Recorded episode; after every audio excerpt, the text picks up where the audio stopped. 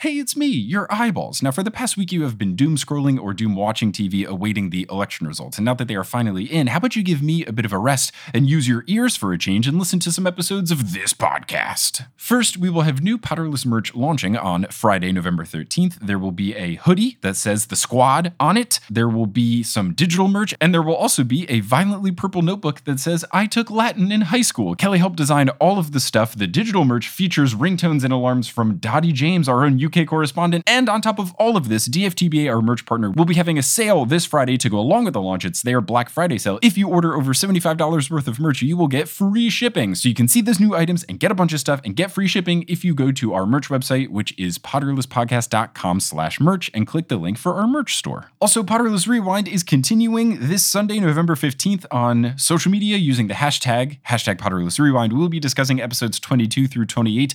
This is a very special chunk of episodes because this is the It's Definitely Ludo Bagman segment of the podcast. So this is going to be a fun one. So to participate, just post anywhere on social media with that hashtag and it'll be a fun hoot and everyone can make fun of me for being very silly and being certainly convinced that Ludo Bagman was behind everything in the fourth book. And of course, I want to thank all of the people who are supporting the show, especially our newest patrons. So shout out to Brittany, Tanya Costa, Angelica Valles, Elspeth Holmes, Sarah Berg, Estelle Sandoval, I, Clara Luca, Joseph, and Talia Hope. Shout out to Lindsay Mears, Otto Zeman, and Milo Duncan, who all upgraded their pledge. And a huge shout out to our newest producer level patrons, Karis Davies, Little Vomit Spiders Running Around, Tony Joe, Nosh Sanadiki, and Wandering Ulfer. They join the ranks of Vicky Christine, Aaron Clow, Marchismo, Samantha Juan, Rosemary, Marie, Lisa, Romina, Audra, Eleanor, Nikita, Rachel, Zachary, Alex, John, Noel, Claire, Rory, Veronica, Lotta, Noah, Tracy, Colleen, Jennifer, Justin, Jacob, Maya, Mark, Polly, Zena, Hardlin, Noelia, Nikki, Kine, Amanda, Kafir, Sarah, Marta, Maya, Floor, Georgia, Skyla, Edel, Professor Threat, Ellie, Michael, Kelly, Carrie, Connie, Jen, Nedry, Will, Marcos, Marique, Ashton, Brittany, Phelan, The Meadows Family, Ginny, Heather, Kevin, Lori, Jarl, Peta, Janan, Callahan, Leah, Melissa, Bella, Melanie, Becca, Reese, Adam, Joseph, Lily's mom, Madison, Tonk, Sabrina, Sophia, Farzan, Melanie, Matt, Okamahime, Boney Pony, Kelsey, Rike, Taylor, Megan, Riley, Laurel, Rossan, Erica, Miranda, Landon, Kendra, Natanya, Yogan, Darcy, Sandra, Craig, Leor, Demi, Michelle, Callista, Jennifer, Henrique, Jeremy, Delkis, Katrina, Jerica, Casey, Megan, Zot, Jack, Sophia, Dane, Kirsty, Robin, Chick, Mermaid, Daddykins, Alaria, Lori, Gregory, Stan, Kaka, Nina, Ribbon, Brittany, Ashley, Ravenclaw, Gavin, Jack, Serenity, Emily, Haley, Sabrina, Sean, Jenna, Laura, Mazel Tov, Eileen, Annette, Kirsten, Hufflepuff, Brett, Hunter, Mary, Artemis, Trans People are People, Samantha, Tatiana, Nina, Taylor, Steamed Nuggets, and Can't I Potter, who never walk around their apartment in their socks and then step in a puddle of water by their kitchen and then uh, you got a wet toe and no one likes having wet sock toes. If you want to be like one of these amazing patrons and get access to bonus episodes, director's commentary, exclusive live streams, exclusive merch, and more, you can head on over to patreon.com slash potterless. But without further ado, let's get into episode 150 of Potterless, the third of four parts covering the Fantastic Beasts and Where to Find Them spin-off book, guest starring Micah from Mugglecast.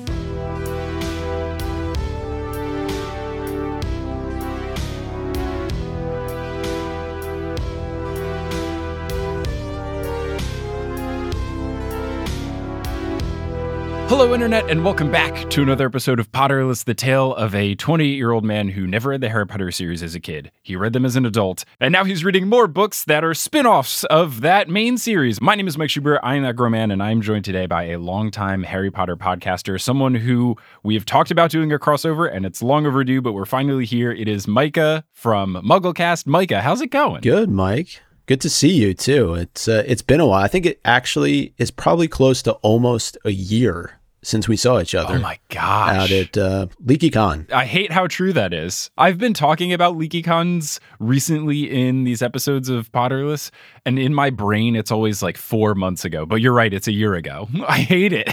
yeah, it is really wild to think that it's been that long.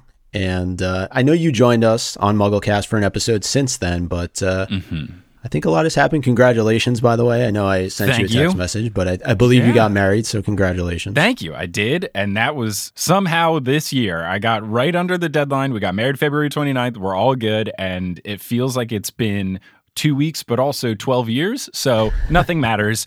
Time is irrelevant. exactly.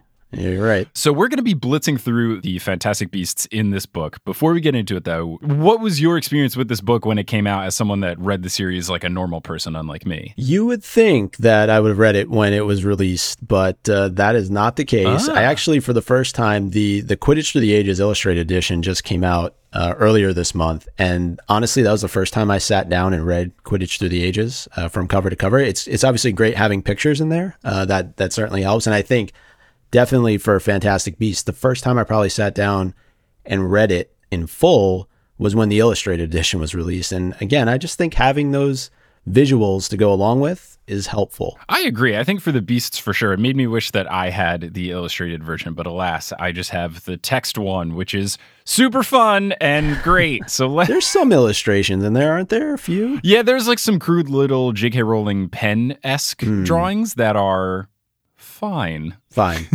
All right. So we left off at the Dugbog, which is a 3x rating. It's a marsh dwelling creature. When it is stationary, it can look like a piece of driftwood, but it feeds on small mammals, mandrakes, and then also human ankles. Keeping on our theme of just very nonchalantly peppering in human pain in the description of these creatures. Yeah, it's so what it's saying is don't touch driftwood basically. That's that's what the moral of this story is. Honestly, yeah, there's a lot of these creatures in this later section of it where they say they look like perfectly normal things but oh just kidding it might actually kill you. Mm-hmm. Like the one that looks like a shadow but also could just suffocate you. If I was a wizard, I would be afraid of everything. I'd be afraid of everything. Right. The name almost, if, if I was thinking of it without reading the description, I don't know if you were a big Pokemon fan, but mm. a Diglett, like a little creature. I was a thousand percent, a thousand percent, I was imagining a Diglett, not a piece of driftwood that could bite off your ankle. Yeah. anyway, let's move on to the next one, which is the Erkling, which is a 4X rating. In the Dallas LeakyCon show I did where I gave everything superlatives, I made this the most likely to be a metaphor for a Juul, the uh, sick vape pen. It's a German elfish creature, and it has a cackle that lures children in that this creature wants to eat. So this was the whole Juul thing where it's like, come on, kids, I'm totally fine, and then destroys children. But if this thing sings and lures in children and then eats them, is that not enough to give it 5x? I feel like 4x doesn't really do it justice. That is a great point. I, I'm looking at this right now. You would think 10x maybe not even enough to classify this this beast because in my notes, and and I'm not sure what I can say and what I can't say, so I'll just say creepy as bleep. Oh, you can totally curse. You can totally. It's fine. Oh, okay. We've got that red E, baby. yeah. So so in my notes, uh, I said creepy as fuck. Mm-hmm. That was literally just the three word description I used for the Erkling. I it you know it, it's appropriate. You're having this discussion around Halloween time, but right, I think right. that if that was in a movie, it would definitely steal the show and and really creep a lot of people out. For sure. And also going into this, just based on the name, I was thinking, oh, this will be some sort of mildly annoying animal. Get it? Erkling, it irks you. No, no, no. It lures children in with a sweet song and then devours them. Cool. Thanks. I love it. Only four stars? Sure, why not? Or only four X's? Sure, why not? yeah, don't give it stars. yeah, you have to give it X's. So the next one is the Erumpent, which is 4X. You might remember this because of the Erumpent horn from the main series. It is a large gray African beast. It's basically a rhino, but the horn can pierce anything. It says it can pierce anything. And inside the horn is a liquid that will make whatever it injects explode, which is just horrifying. Yeah, and I and I remember the Erumpent from the Fantastic Beasts series. Jacob has a run in it doesn't go so well. I mean, he does get away at the end of the day, but uh, yeah, it looked like he was about to be part of the uh, mating season that they mentioned in the description. Yeah, uh, and, and I thought very interesting too that that they are in very small numbers out in the wild because the males tend to explode each other during mating season. Probably not in the way that you know one would think, but like you know they're battling for that that female attraction and and you know they uh, do in each other i guess yeah i guess i guess it's just hey you can't talk to her i was talking to her let me jab exactly. you with my explody horn and now you're going to explode i guess at least the one silver lining is they're not extinct because people are hunting them so i guess that's the only positive spin on it but yeah it's unfortunate to learn that they're endangered because they're killing themselves off out of jealousy Hooray! Now, do you think it gets the 4Xs just for the explosion factor? Because now, if you're comparing it to the Erkling's 4Xs, I'm trying to figure out how she goes about classifying, or how Newt, I should say, goes about classifying all these because there has to be different factors that lend themselves to the four X's. Yeah, that was something in the previous episodes I did about this book that I was frustrated with is that there's no description aside from a few footnotes. There's no description of why this got the rating that it got. And the only time we see a footnote is when you get the rating because of respect, like the mer people or unicorns or whatever. But it's strange to have a rhino with a horn that can pierce anything and makes things explode, and then also thing that can lure in children and then devour them, getting the exact same rating. They feel very different. My guess would be that the 4X is because of a horn that can pierce anything and then makes you explode. That does feel pretty scary, but I don't know. The rating system is just bonkers. All right. I agree with that.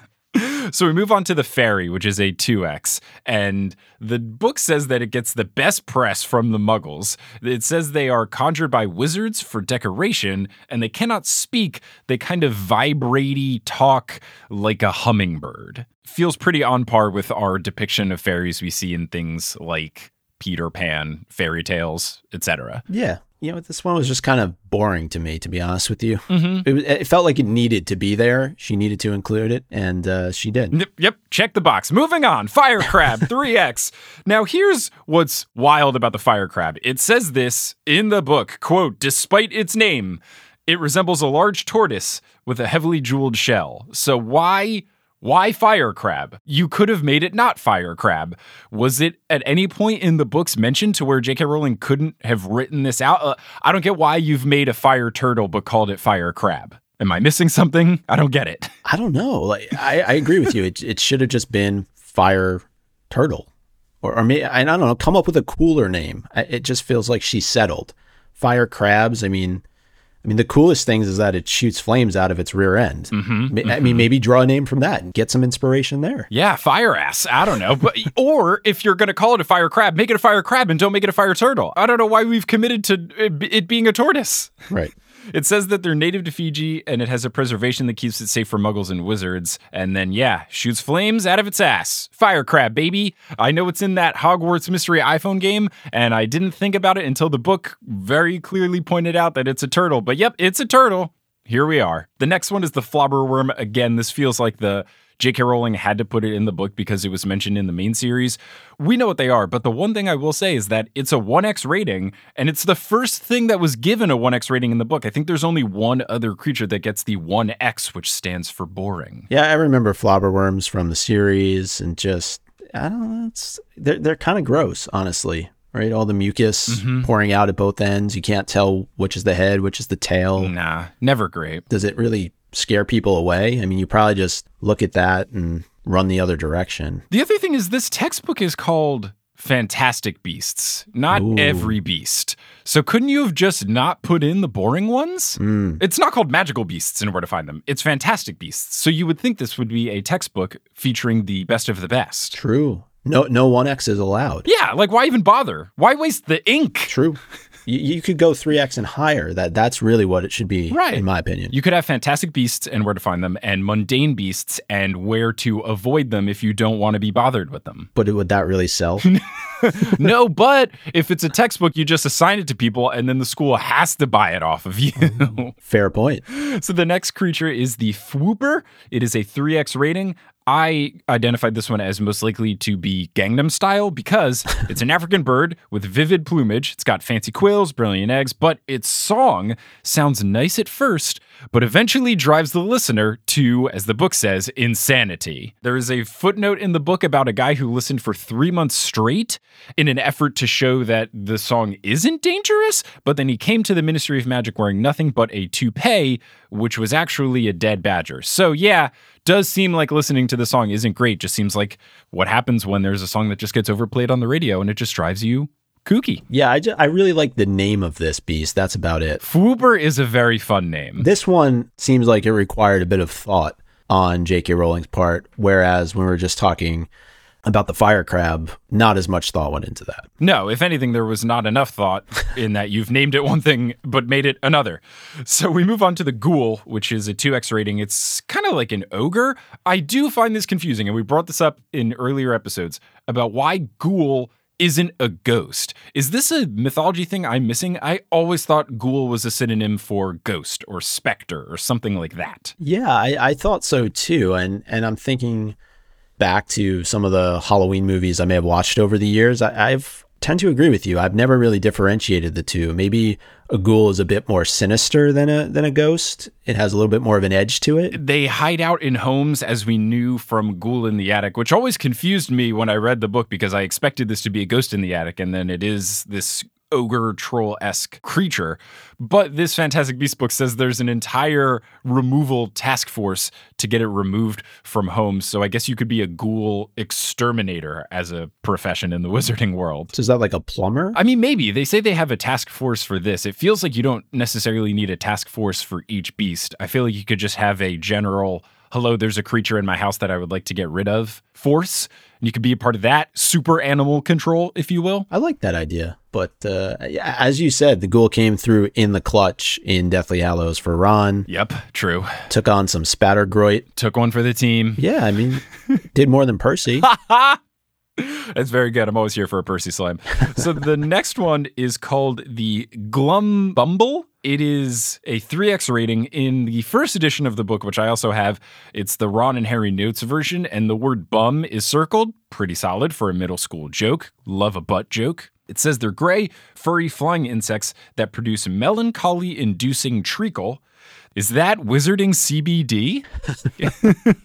Sure. Yeah. Why not? They can ruin beehives and they feed on nettles, which are prickly plants. So I think these things are great. I'm here for them. I have been on many a hike where I got hit by a stinging nettle in the calf and it's itchy for quite some time. So I fully support a creature that's going to eat these. Give me this. Give me a beast that wants to eat poison ivy. Give me a beast that eats mosquitoes. I'm here for all of them. Yeah, finally a, a useful beast. I'm down for it. Now, a non useful beast is the gnome. It's next. It's 2x rating. It's a garden pest. We know it from Molly and the Weasleys having to deal with this. So let's go on to the next one, which is the Graphorn. It's a 4x rating. It's a large grayish purple humpback beast with two large horns and is very aggressive. And sometimes mountain trolls mount them, which I have written here would turn them into mounting trolls. Eh, eh, mountain trolls? A mountain troll? And the only other note is that the hide and the horn of the Graphorn are worth a lot of money. We see a lot of this throughout Fantastic Beasts where the horns of certain beasts are used in trading and, and mm-hmm. sort of black market type of activities. Though I will say, looking at this picture of the Graphorn here, he just looks angry. Like, I, I don't know. Like, did he just get mounted? Or maybe he's posing. Maybe that's what it is. Ooh, maybe he's mean mugging for the camera because he's got an image to uphold. I, I can see that. I'm supposed to be a tough guy. I got a 4X rating. I really got to look like I've got a 4X rating. That's right. So another 4X rating beast, which is next, is the Griffin. It is used to guard treasure like a sphinx, and that's pretty much all they say about it. so let's go to the Grindylow. 2X, we know about the Grindylow. It's the green water demon. It was in book four. It feeds on small fish, but it's aggressive towards wizards and muggles. And it's at this point that I realized that this is a theme where we just have a beast and we talk about it for a little bit. And then at the very end, we say, yeah, you know, it eats this, it eats this, but, you know, it's also aggressive towards humans. And it's just always peppered in at the end like we're not going to notice. Isn't that just expected? When you're reading a book called Fantastic, do we normally just expect they're going to come up and snuggle with you? I don't know. I mean, honestly, there are so many of these beasts that it says humans should be afraid of them or that it'll eat an entire human or at least part of a human, that maybe it would be more useful if it just said, hey, this one doesn't eat humans. Like you'd probably be better off just writing that, Newt. So the next creature is the Hidebehind. It is a 4X. I have identified this as the most likely to be criminally underrated. So it's an accidentally created species.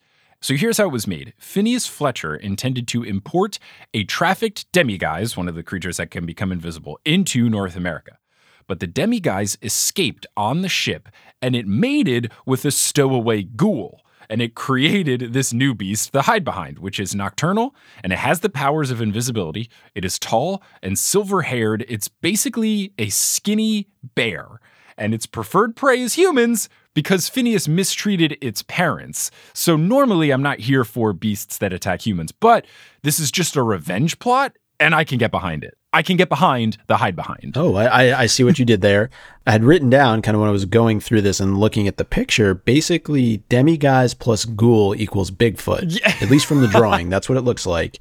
So the legend of Bigfoot was born out of this one night stand between a demiguise and a ghoul on a ship between the UK and America. It's a recurring theme of the parents that don't make sense. Similarly to how Mr. Krabs and SpongeBob gave birth to a whale. Who's to say how magical beasts are made? Parents can just look wildly different from their offspring. Crossbreeding. You know, I'm more curious in how the demiguise wooed the ghoul, or was it the other way around? Ooh, yeah. Give me, honestly, give me an entire movie about just this. That should be its own Fantastic Beast movie. Give me the compelling story of the Hidebehind out for revenge, but also show me the love between the parents. You could have a rom com first half, hmm. and then it's a revenge action thriller second half where the Hidebehind is trying to destroy all the humans that were rude to its parents. I like it. Put it out there. Make sure you get royalties. And make sure J.K. Rowling gets none of them. Exactly. So the next creature is the hippocampus. It has a 3x rating. I've identified it as the most likely to not work. It's Greek, and it has the head and forequarters of a horse and the tail and hindquarters of a giant fish. So we have a mermaid, but it's half horse, half fish. And I just, even with the little drawing, I just don't see this one working, man. You either have to have a really big fishtail or a really small horse front half. It just feels like there's a lot going on here. And where does it primarily live? Is it is it water dwelling? Is it land dwelling? How does that work? Does it split time? That's the thing. It feels like it would have to be water dwelling because if you're a horse with just two legs, that's not going to do you a whole lot of good. But of the same vein, if you're a horse, your fin fish half is going to have to do so much work to move your giant front half of your body. Uh, that's a, actually a really interesting point. And think about like the mechanics of it. It's just massive. It's going to take so much fish power. Fish power. Well, maybe the mer people can help. It says that they like to work together. yeah, I guess it's like the mer people's centaur, if you will. Well, it says they domesticate them. I don't know if Oh, centaurs nope. would really like the idea of being domesticated. Then it's just a mer people's horse. yeah, Fish go. horse, here we are. They ride them into battle. Yeah, ooh, I can see it. I can see it. So the next creature is the hippogriff. It's got three X. It says it should only be tamed by experts, but then there is a note in the Ron and Harry Notes edition that says, Has Hagrid read this book? The Hagrid burns just keep coming, and I'm loving it. I'm very here for it. Well, he's not a very qualified professor. I don't know if you what your feelings are, but uh, Great dude, not the greatest teacher, is how I feel. yeah, we've ta- we've talked a lot about it uh, on, on MuggleCast. Just you know, you know, everybody loves Hagrid, right? The person, Mm-hmm. the professor, eh, a lot left to be desired. Teaching isn't for everyone, and we learned that maybe it's not for Hagrid. I feel like the true place where Hagrid would shine is if he was a guest lecturer for a regular standard care of magical creatures professor. Because then that professor could work with Hagrid to rein him in a little bit. And then Hagrid just does demonstrations. Maybe you just have Hagrid co teach the incredibly dangerous animals or the tricky to tame animals, or you have Hagrid come in for the hands on experience hmm. lessons. Kind of like how in middle school, at least, I had a science teacher, and then once a week we would do science lab. Hagrid should be the science lab equivalent of care of magical creatures. Once a week, you get a hands on lesson with Hagrid, and the other teacher makes sure Hagrid doesn't wild out. Yeah, I, I like that a lot, actually. Hire me, Hogwarts. Come on, let's do Yeah. it. Let's revamp this curriculum. First step, get a counselor. Second step, Hagrid is science lab now. so the next creature is the Hodag. It's a 3x rating. It is horned with red glowing eyes and long fangs, and it's the size of a dog. Its powdered horns make a man immune to the effects of alcohol and able to go without sleep for seven days and nights. This is why I identify the Hodag as the most popular for the superlatives, because basically, this thing just lets you get fucked up and have no repercussions, and you can stay up for seven days. It's like cocaine mixed with Adderall, mixed with chugging Pedialyte after drinking a bunch. It's just powdered horns, man. These gotta be so much money on whatever market because this is just incredible. And its name just sounds like you're gonna have a good time, right? Yes. Get down and hodag, you know. yeah. Oh yeah.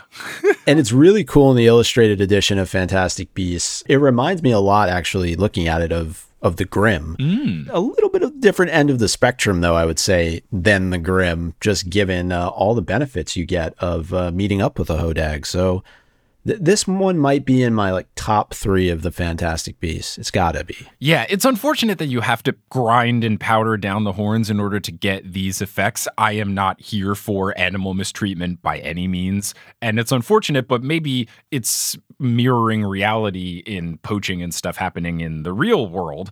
But yeah, the fact that you have to powder down the horns is unfortunate. It would be way better if it was a cow and its milk did this, or if it was something where you didn't have to harm the animal. I do feel bad about that portion because it does really seem like these powdered horns are super great. So much so that MACUSA had to convince muggles that they aren't real due to significant interest, which is the most believable thing I've read in this entire book.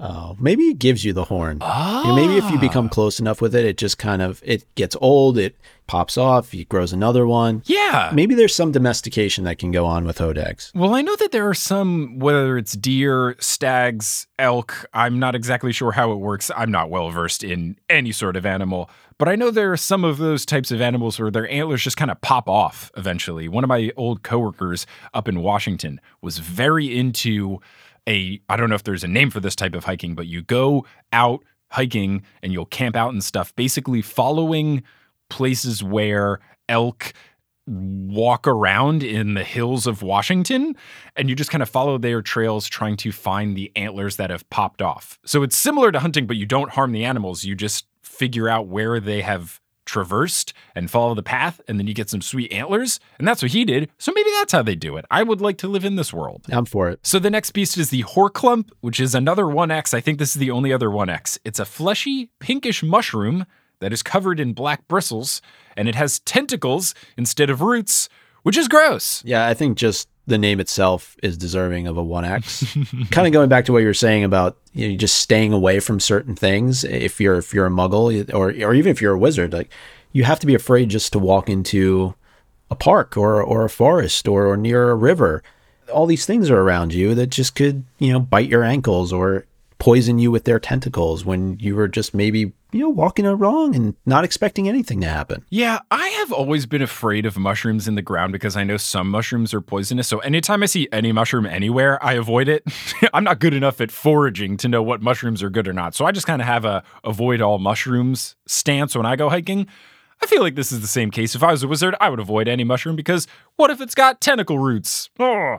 So the next creature is the horned serpent, which has a 5x rating. There are many varieties of it. There is one in North America that has a jewel that makes it invisible and able to fly, which is terrifying. And it says one of the houses in Ilvermorny is named after it. So here we are. Big old dangerous flying snake that can turn invisible. Not a fan. No, definitely not. And uh, as you talked about, one of the one of the houses of Ilvermorny is named after it, and uh, I would assume that is a comparable house to Slytherin. I guess probably, yeah. I know that it does exist in many places around the world, but it almost feels like we were given the horned serpent in exchange for Hogwarts and, and the UK having the basilisk and the Chamber of Secrets. I don't know if you feel the same way, but it, it's it's terrifying. It feels like American basilisk. Yeah, exactly. So the next creature is the imp, which has a 2x rating. It's similar to a pixie. It eats insects. Nothing really interesting here. The next one is the Jarvey, which has a 3x rating. I've identified this as the class clown.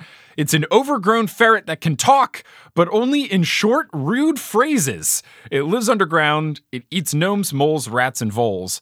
And I like the thought of a creature that can only say mean things. I think this is fun. It's a sassy parrot, basically. I'm a fan. There was speculation, and I don't know if this was ever confirmed, but the Jarvey, something with the Jarvey, was responsible for why Newt was expelled from Hogwarts all those years ago. And uh, maybe we'll see more of it in the upcoming Fantastic Beasts films, but it was one of those things that was thrown out there and then never really fully fleshed out. But uh, Wait a second. J.K. Rowling throwing something out there and then not going deeper? what? I've never heard of that before. but if there were any beast that could get you expelled, uh, at least for inappropriate activity, it would certainly be this one. Oh, a hundred percent. As someone that once got detention in high school for sitting next to a kid that said something mean very loudly, I can completely relate to Newt here. They, there has to be memes out there now of of Jarveys, right? Or, or I maybe can we start the trend? Let's do it. Yeah, we can do it, and then we can patent the meme so that we get royalties every time someone makes a meme because that is how memes work. So let's go to the Jobberknoll, which is a 2x rating. I've identified this as the most likely to be an appendix, and by appendix I mean your body part appendix because it's a tiny blue speckled bird that eats small insects, and it makes no sound until the moment of its death, at which it lets out a long scream made up of every sound it's ever heard but backwards. So, for the appendix analogy, it's this thing that just does nothing, but then when it's dying, it goes out in a ball of flames. I, I would have given this 1x. Uh, what is it doing other than annoying whoever's around? The thing that I really wanted to know here is how long does it live? Because if it's regurgitating every noise it ever heard, I'm assuming it's trimming the silence in between. But still, if this thing lasts for multiple years, when it dies, it's going to be a really long and annoying, nonsensical noise.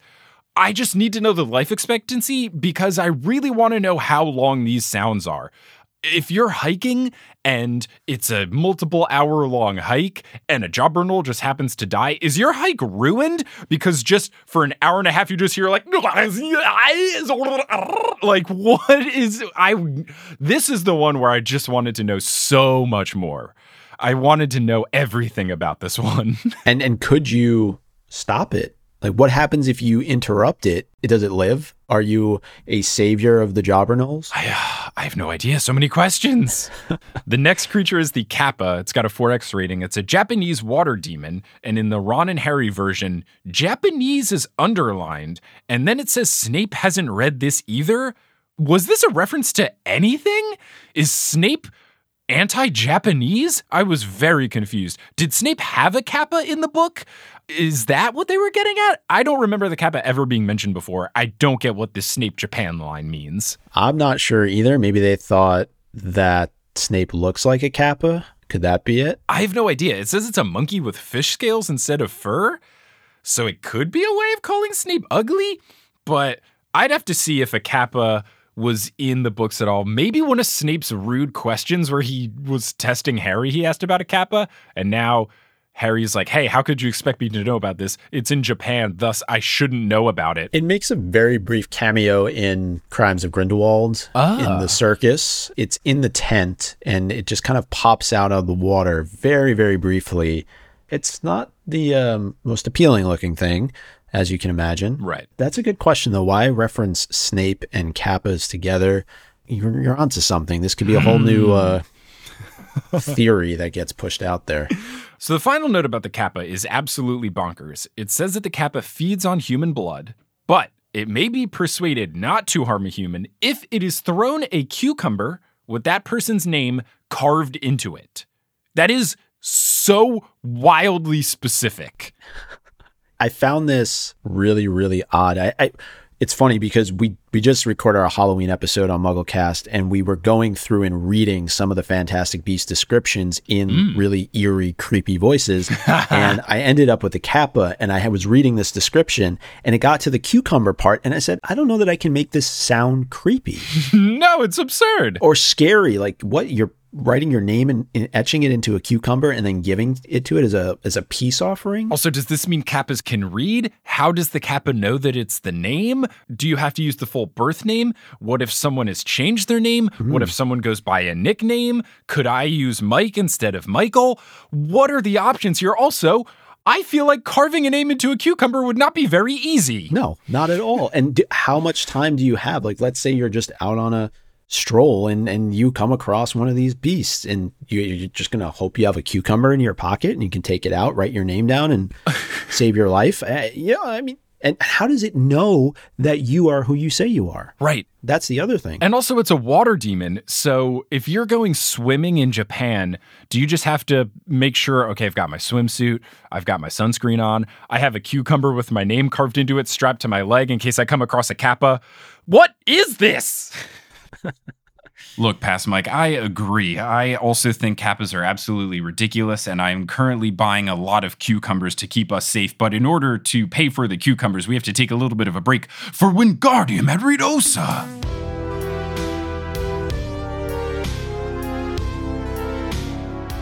Today's episode of Potterless is brought to you by Shudder. Let's say hypothetically that you are a Newt Scamander and you are so well versed in these fantastic beasts that when you get to the supposed quote unquote scary ones, they're just not scary for you at all. You want some horror in your life. How are you going to get it? With Shudder. Shudder is the world's premier streaming service for horror, thriller, and supernatural content. Just because Halloween is coming past doesn't mean that the scares have to stop.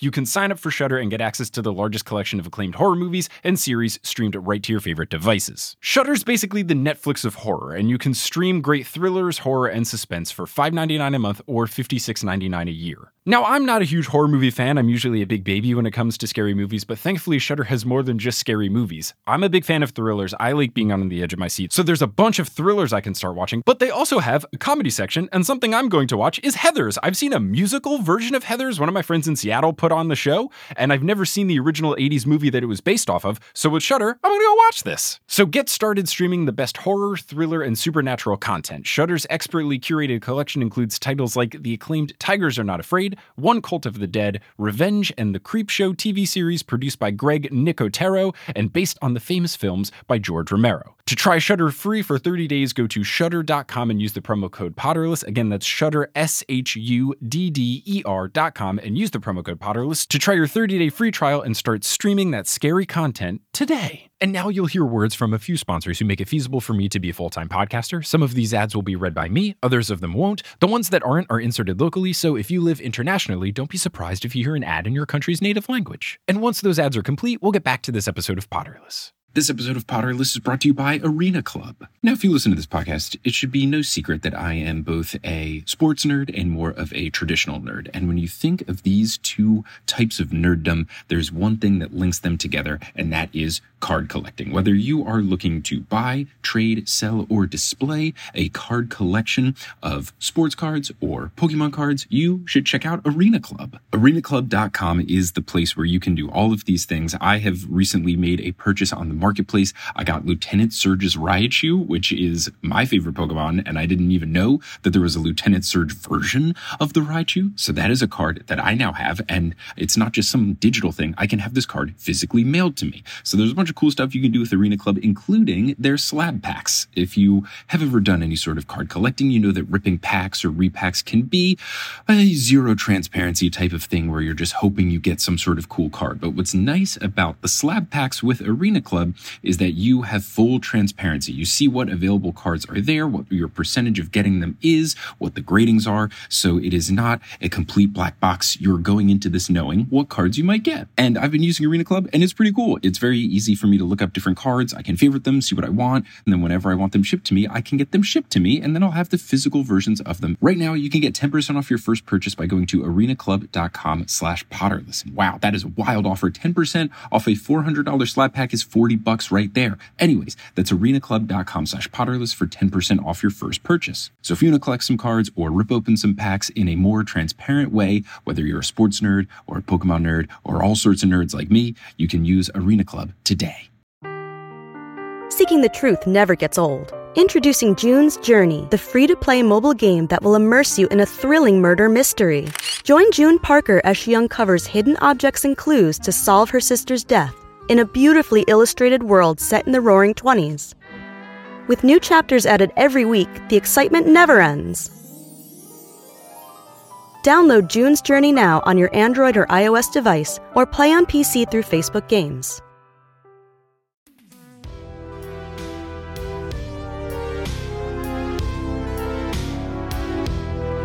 So the next one is the Kelpie 4X rating. It is a horse with bulrushes, which are those reed things with the brown cylinders on the top. I had no idea what this name was. I had to Google it. I've seen them before. I never knew the name before. But it has those as a mane, which I think is fun for a water horse. It lures the unwary on its back and then dives to the bottom of a lake or devours the rider. And apparently, the Loch Ness Monster is the world's biggest Kelpie. I wouldn't say that the Loch Ness Monster particularly looks like a horse. I felt like it was always snake dragony. But here we are, Kelpies, super terrifying. I feel like this section of the book is just a PSA to stay out of the water. Real talk, real talk. Especially these types of creatures where they lure you in by being really cool. If I was walking through a marsh and I saw a horse with reeds for a mane, I'd be very tempted to hop on it. It seems like a lot of fun. Now, I have ridden horses exactly once before on the beach on my wife and I's honeymoon, and our two horses were fighting with each other while walking along the sand. Most terrifying 15 minutes of my life. I don't think I'm ever going to get on a horse again. I did not like it. Would not recommend. Well, and this just takes it to the next level because Oh, yeah. it's basically baiting you. yeah, for sure. It's saying, "Oh, come ride me," and once you do, you're you're basically done for unless you're newt, right? Then you know how to tame a, a kelpie if you're newt. But if you're not newt, I mean, there's no like cucumber solve here, I was, yeah, I was going to say, do you need a zucchini for this one? Do you need a butternut squash? so the next creature is the Knarl. It's got a 3x rating. It looks like a hedgehog. If food is left for a hedgehog, though, it will accept the gift. But if you leave it and it's a Knarl, it will assume the householder is attempting to lure it into a trap and will savage that householder's garden, plants, and slash or ornaments. So uh yeah, Knarl, terrifying hedgehog. Yeah, just don't leave food out in the garden, I guess. That but now what here's the question. What if you grow your own vegetables? Does the Knarl know, oh, they're just growing them versus offering them up to me? I believe the book says if you leave food out for it. So I think growing it versus leaving it out would be bad. But yeah, you raise a good point. What if you have an apple tree and an apple falls off on the ground and it rolls towards a Knarl nest?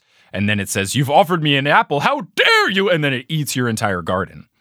Doesn't seem great. I do know that hedgehogs, though, can be more dangerous than they let on. When I moved to California for work, I was considering getting a pet hedgehog because I thought it would be fun, but they're not legal as pets in the Bay Area of California because apparently people would get hedgehogs and then get bored of them and then let them out into the forest and then they destroy bird habitats. Monsters. Those little devils. Now that should be in there instead of the fire crab.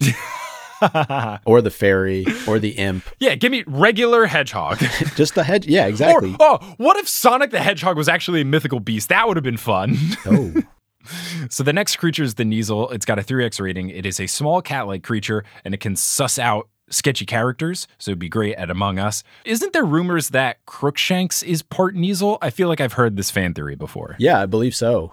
It would explain just how good Crookshanks was at uh, befriending and, and kind of snuffing out Sirius, uh, as well as Peter Pettigrew, right? Yeah, for sure. It was really Crookshanks who uh, moved that plot forward. Definitely. So the next creature is a leprechaun, 3x rating. It's more intelligent than a fairy, but less malicious than imps, pixies, doxies. They're only six inches tall and they're safe to humans. And it says that they do the whole gold trick. And the end of the book says, quote, vanishes after hours to great amusement. And in the Ron Harry edition, there's a little note where Ron, it says Ron at the end, wrote, but not to mine, which is very fun.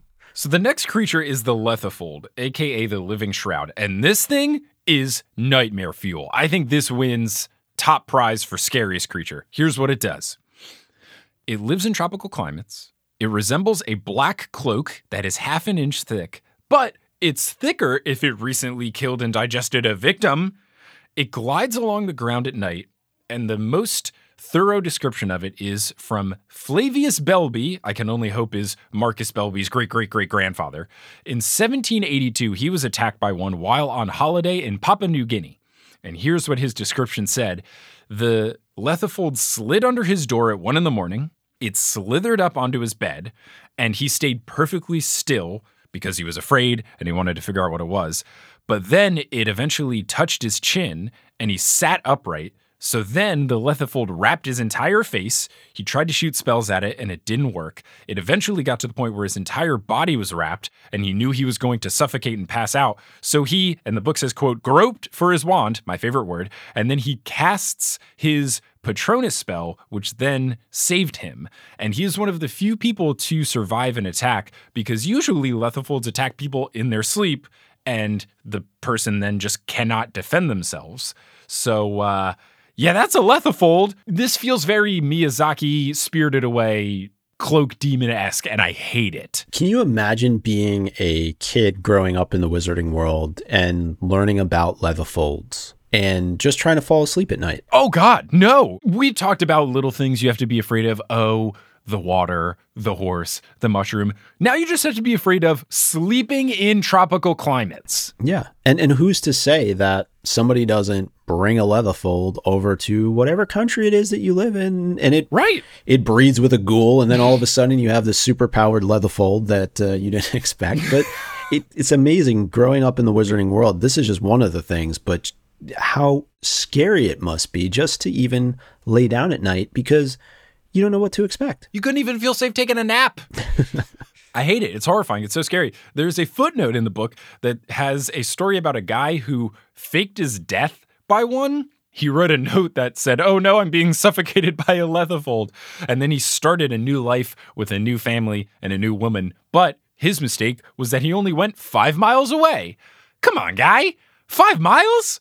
What are we doing here? That's not far at all. You're going to run into your ex wife at the grocery store. What are you doing? Yeah, I, I actually enjoyed that that little uh, that side story. I thought it was funny, but it's just so silly. How foolish this man must be. Mm-hmm. So the next creature is the Lobalug, 3x rating. It's found at the bottom of the North Sea. It shoots out venom, and mer people use it as a weapon. So I do like the thought of a creature that another beast has turned into a gun.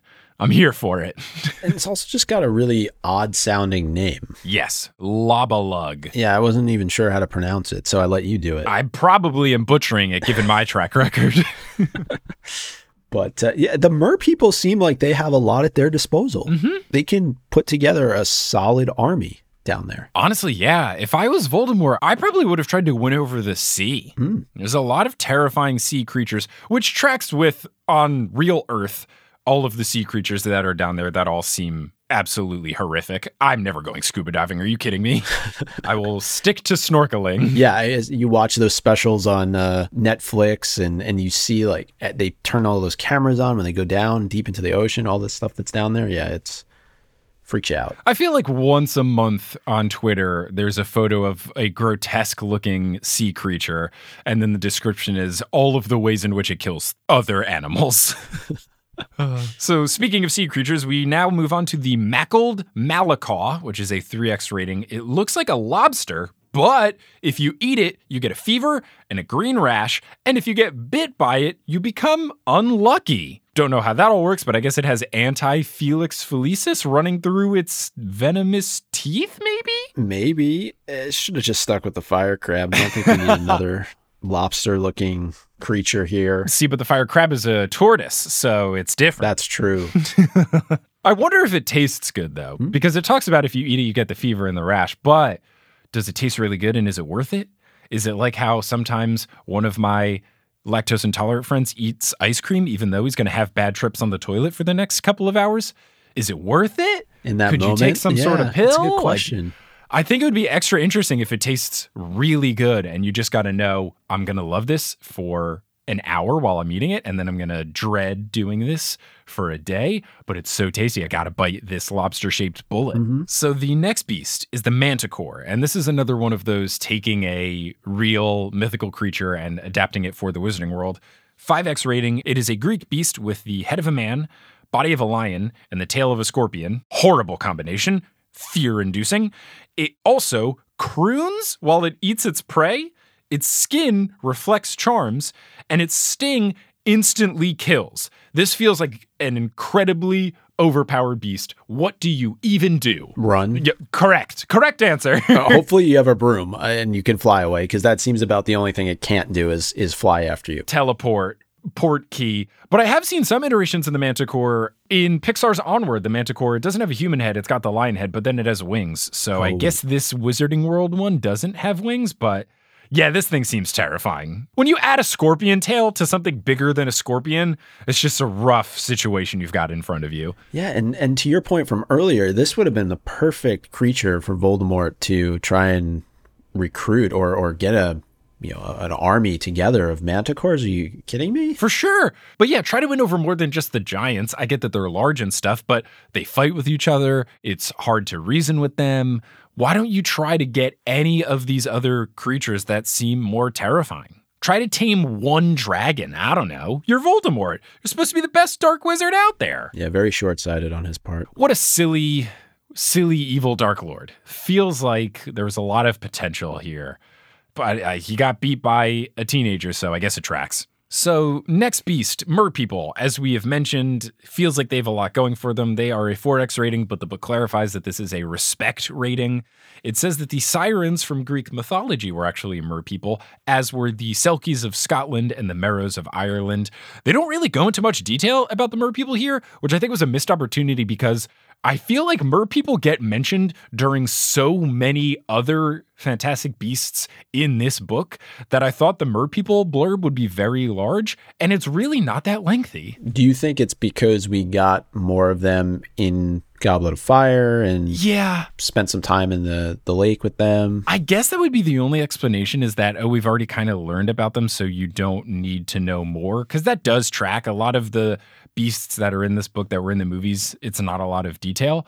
It feels like there was a lot of room for an interesting mer people description. I feel like if this textbook actually worked like a real textbook, if you had it for the class and it was broken into chapters and not just an alphabetical glossary, I feel like mer people would be their own chapter. They've got so much going on. And we just get, you know, a paragraph or so. Right. Was it the same for centaurs? I can't remember. Centaurs had a bit more. It talked a little bit more in depth about their astrology and stuff like that. Mer people felt alarmingly short. Well, they probably would have demanded more too, just knowing their, their attitudes. But uh, yeah, you would think too, because Dumbledore has such a great relationship with the Mer people that uh, there'd be a little bit more information here that he possibly would have shared with Newt. Yeah, I agree.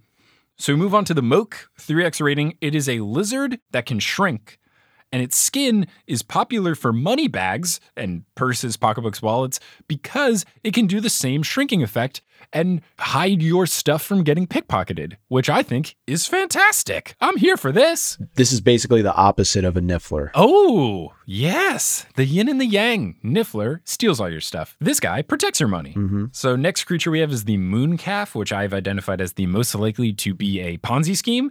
It only comes out at night and then it dances. And if the silvery dung of a moon calf is collected before the sun rises and it's spread upon magical herb and flower beds, the plants will grow fast and become strong. Okay. They're just, I mean, we're entering a stretch of, of beasts that have appeared in the in the Fantastic Beasts films now, and and everybody loves the moon calves. They're very kind of cute, wide eyed creatures, and uh, Jacob has an interaction with them that is, uh, you know, fun and lighthearted. But uh, he doesn't do anything with their crap. that Yeah. I'm aware of. I mean, maybe if he was informed a little bit more by Newt the value of this um, feces, then then he could have he could have made it big For sure. especially in like the 1920s. I mean, think about his Great Depression time. Like that stuff would have gone a long way in terms of making a career for him somewhere else. Look at me. I've grown super corn. I've grown mega potatoes. It's the first GMO is mooncalf dung. But I got to give credit to JK. I do think it's fun to have a creature with valuable poop. and it's basically super manure, which tracks. I- I- manure does help plants grow, but now we've got super cow dung here. I am here for it. I think this was very fun. I actually enjoyed this description a lot. I also want to see what a moon calf dancing is like. They, they, they- you know, like they group together, they sway back and forth. I could see it. But uh, yeah, Jacob has a really very brief scene with them where he's he's helping Newt out and he goes and he feeds them. Uh, but there's so much. That was the one thing about that that scene right inside his briefcase is just there's so much happening around that you literally need to like pause the movie, see all the beasts in the background. It's almost as if Fantastic Beasts and Where to Find Them was not very much about Fantastic Beasts or where to find them. Oh no, not at all. Just like Crimes of Grindelwald, I'm not really sure they were about the crimes of Grindelwald. It wasn't about his crimes specifically. It was more about his rise to power. I feel like Rise of Grindelwald would have made more sense. Hmm. And it has the same kind of vibe. It does. Well, a missed opportunity. I mean, I didn't understand the second movie at all, so No one did. No one did. No, not a single human did. So we move on to the Murtlap 3X rating. It's a rat with an anemone on its back, and it eats crustaceans, but also the feet of those who step on them. I was going into Murtlap thinking this would be fun because, oh yeah, Essence of Murtlap. I remember that. But now I've learned it eats feet, and I don't like it. Yeah, and so here's the question though: If it eats feet, why did it bite Jacob's neck in Fantastic Beasts? Shouldn't it have eaten his feet? You would think. And I grew up in New Jersey. I went to the Jersey Shore a lot. And there are many a times when I step on a crab or something in the ocean. And there's no way for me to see it because with the ocean and the saltwater and everything, you can't just see to the bottom. So it's not like I'm intentionally trying to step on a Murtlap. The book says it'll eat the feet of those, quote, foolish enough to step on it. But I don't know, man. I feel like it's easy to make that mistake, and I wouldn't want that accidental, oops, sorry, I didn't mean to step on you there to result in now my foot is gone. Feels like such high stakes. This just ties into a lot of our conversation already today about basically, you know, you can't go outdoors, you can't enjoy the fresh air, you can't sleep soundly in your own bed in the wizarding world because there's just too many things that could uh, eat your feet, suffocate you. It's wild. It's truly wild. So let's end this episode of Potterless on the next creature, which is nice and cute, and we all love him from the movies. It's the Niffler. It's got a 3x rating, cute little duck billed platypus looking guy that steals coins and stuff. Adorable. I'm here for it. I support it. It's cute. I like that it's become a main character in the movies.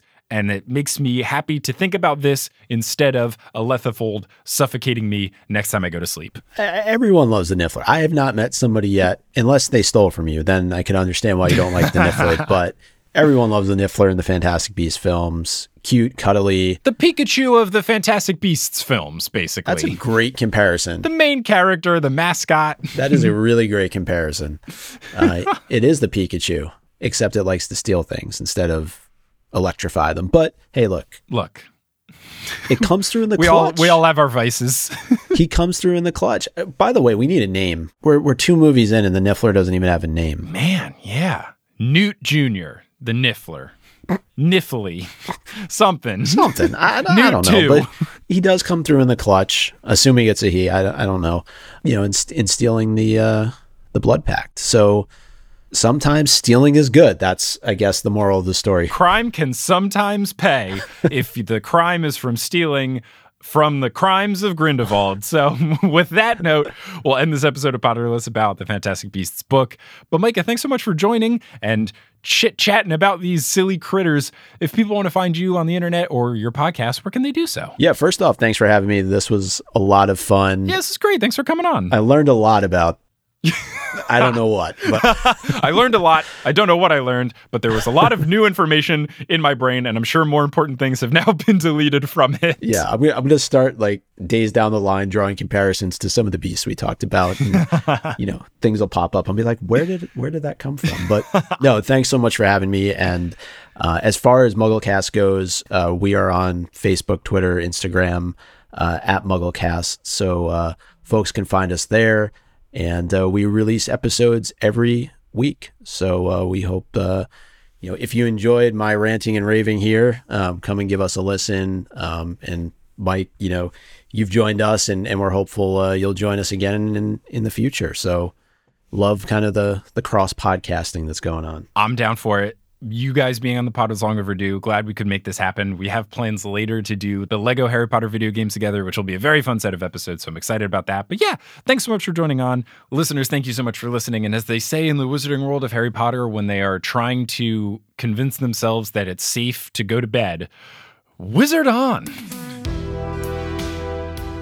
Hey, if you are either making a podcast or thinking about starting one and you need some help, you can go to multitude.production slash resources and get a whole bunch of resources that we have put together from various conventions that we have been a part of or articles that we've written. Basically, anytime we do anything, we put it there and you can learn how to do various aspects of podcasting. All that lives at multitude.production slash resources. Potterless was created by Mike Schubert, it is hosted by Mike Schubert, it is edited by Mike Schubert, it is produced by Mike Schubert, as well as Vicky Garcia, Christine, Aaron Johnson, Klauser, Lopu, Marchismo, Samantha Rose, Juanson Filiu, Rosemary, Daj, Maria, Lisa C. Keen, Romina Riveton, Near, Audra, Eleanor Curlin, Nikita Power, Rachel Guthrie, Zachary Pulido, Alex Consilver, John Cocker, Noel Basile, Claire Spencer, Rory Collier, Veronica Bartova, Lotta Bartova, Noah, Tracy Toya, Colleen, Jennifer Marklew, Justin Montero, Jacob Parrish, Maya Gray, Mark Body, Polly Burge, Zena Resnowski, Harlan Haskins, Noelia, Nikki Harris, Kine, Amanda Alford, Kafir Shaltiel, Sarah Shetter, Marta Morrison, Maya, Flor Sake, Georgia Davis, Skylar Lilly, Edel Ryan, Professor Threat, Ellie Hoskovchova, Michael David Yordi, Kelly Otilio, Kerry Crumpler, Connie Beankowski, Jen Went, Nedry OS, Will Huser, Marco Cepeda, Marie Rieger, Ashton Gabrielson, Brittany Gutierrez, Phelan the Meadows family, Ginny from the Block, Heather Langeal, Kevin Stewart, Laurie McDonald, Jarls Fiven, Peter McGrath, Jan and Rose Daub, Callahan and Darris, Leah Reed, Melissa Rabb, Bella Barlack, Melanie Demi, Becca Spry, Reese Dignan, Adam Graham, Joseph Torp, Lily's mom Madison, Don't Call Me an Infidor, Sabrina Balsiger, Sophia Loves Pigs, Farzan Shouterbot, Melanie Delhref, Matt Barger, Okamahime, Bony Pony, Kelsey Gillespie, Rike Mangor Jensen, Taylor Payne, Megan Moon, Riley Kiedis, Laurel Happy, Rossanne Batamana, Erica Butler, Miranda, Landon Schwausch, Kendra Hertz, Natanya Page, Yogan Shanley, Darcy Alexandra Harrison, Sandra Rose, Craig McRoberts, Leor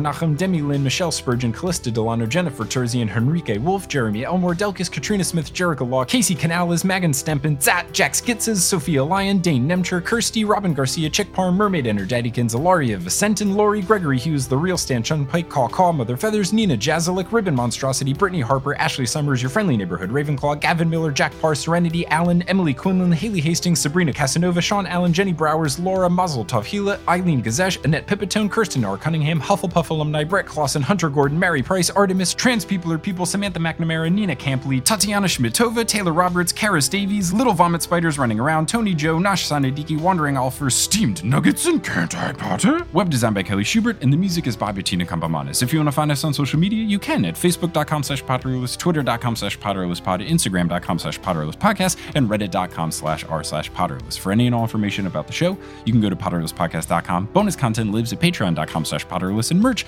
including the new merchandise, lives at potterlesspodcast.com slash merch. If you want to tell someone about the show, if you think of someone that would like it and you tell them, hey, there's this podcast Potterless, you should check it out. That really helps. Or you could leave a rating and review online. That's also very nice. Thanks again so much for listening, and until next time, as they say in the wizarding world of Harry Potter, wizard on!